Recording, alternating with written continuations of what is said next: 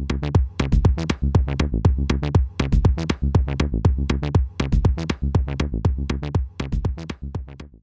ladies and gentlemen, boys and girls, Mel Herbert here. It's uh, time for your Elon occasionally, uh, every now and then, uh, whenever we want. I didn't do yesterday. Busy as a one legged man in a butt kicking contest, but I'm here today. Ladies and gentlemen, boys and girls, uh, let's start with a letter, shall we? And the letter is from Alexandri Moliaro.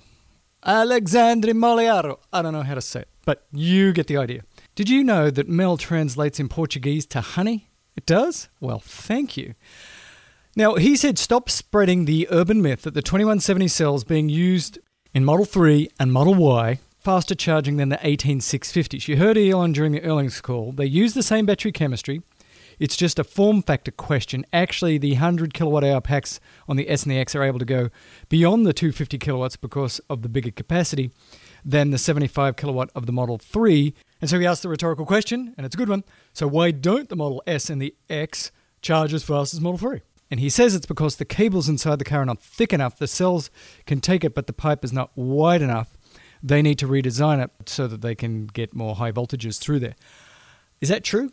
Uh, it actually makes a lot of sense to me that that would be true if the same goop is in those 18650s. But here is my question why don't they fix that? Why don't they put bigger cabling in? Is that a much bigger deal than just putting thicker cable in because it's not going to fit? Is that the issue? Because uh, either way, functionally, it's not as advanced technology as in the 3 and in the Y, and these cars are twice as expensive as the 3 and the Y, and you'd think that you would have the most you know, juicy, newest, most wonderful stuff in the S and the X. So they made it sound like, well, they're not going to change that. But I guess Alexandri, uh, you might be suggesting that they could update that and just keep the same cells, which would be fine. My beef is not that they're using 18650s. Uh, I don't really care about it. I just think it's a bit weird that they would not um, change the other configuration, whether it's how they cool the stuff or whether it's the size of the cables, as you've said, um, and make sure that uh, you know these cars are at least as good on paper as the cheaper ones. Just makes uh, no sense to me. And I would think that they would say, yeah, yeah, we're going to make it so you can charge as fast in your Model S and X as you can in your Model 3. Come on, talk to us. But thanks for the note. Uh, that's very interesting. If true. I don't know if it's true. I didn't fact check you. But I'm just going to say that because you're Portuguese, you're telling the truth. Can we talk about the stock price for just a second? Just a second. Wow. Talk about volatility. Uh, it went up to almost $1,000 per share, and then it dropped by 20% in one day. Uh, this thing is volatile. Said it before, I say it again. I think this stock is going to continue to rise over the next few years. I think it's going to be a great thing to own. Do not buy stock based on whatever I tell you. I don't even buy Tesla stock, but you're going to see this kind of volatility. You're going to see it go way up, and then you're going to see it crash and way up and crash. That's just the nature of this thing because Elon is such high profile, Tesla is such high profile. When things are looking good, it's going to go up a lot. And then if there's one little hiccup, boom, boom, ah. Now I'm kind of excited about uh, the Model Y. Yeah, real excited, super excited. I'd lost some excitement after the Model Y reveal. I think a lot of people did. It was like, well, Elon thinks it's a bit ho hum. Maybe it is a bit ho hum. But, you know, we've been seeing obviously lots of prototypes. We've been told that production is about to begin. And if you go on to Electrek right now, there's a really interesting size comparison of the Model 3 and the, the Model Y. And it's really interesting. You know, this thing has undergone some significant change. It's a lot taller than I believe the original, and um, it's looking like much more of the crossover SUV than the prototype that they showed just you know 10 or 11 months ago. And so if you go onto Electrek, um, somebody has put the image of the Y and the 3 and sort of in a GIF going back and forth between the two. And I got to tell you, that form factor of the Y just looks really spectacular. It's looking much more like the X without those doors. So I've gone from, eh, maybe I won't get the Y, to, oh my gosh, I need this immediately and I need to trade in my Model 3. But go check that out if you're interested in the size of this thing. The internal space of the Model Y is absolutely extraordinary compared to the Model 3. It's four times bigger.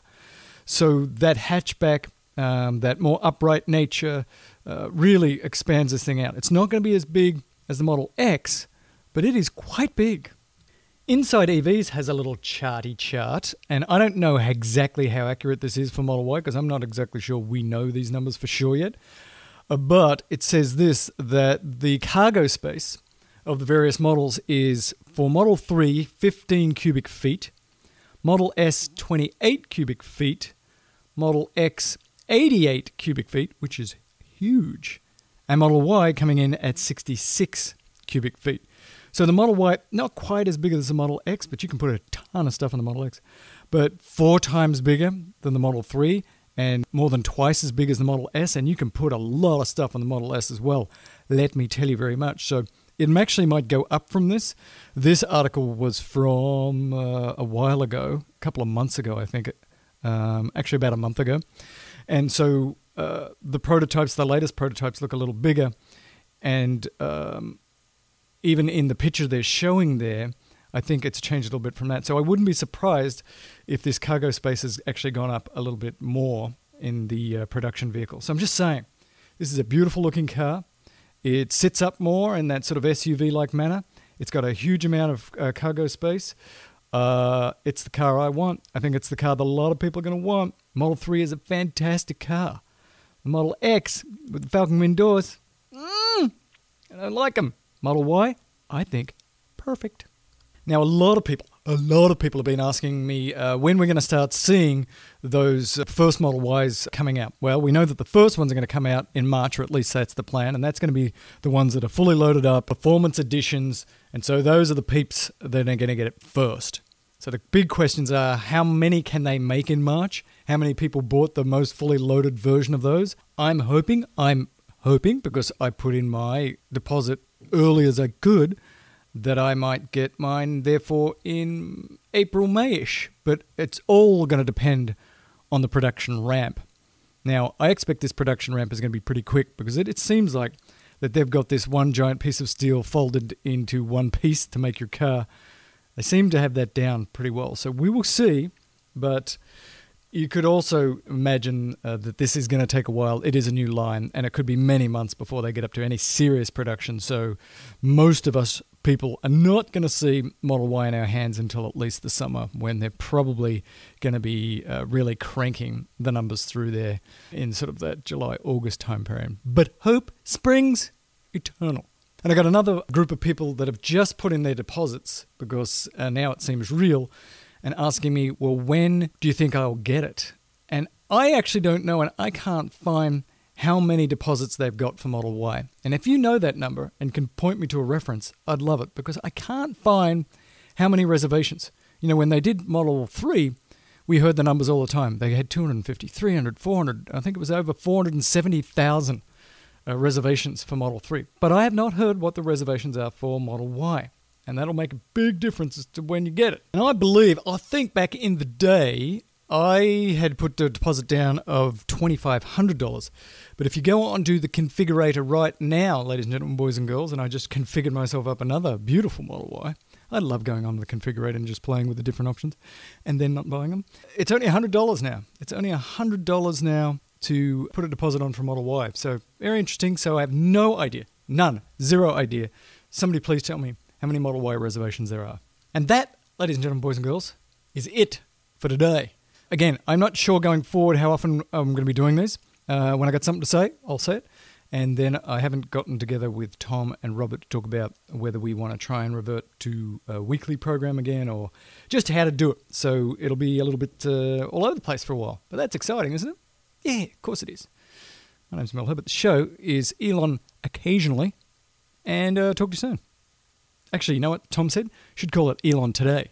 Because even if I miss a couple of days, whenever you hear it, it'll be Elon Today because you're hearing it. So it's today. Genius, that guy. Genius.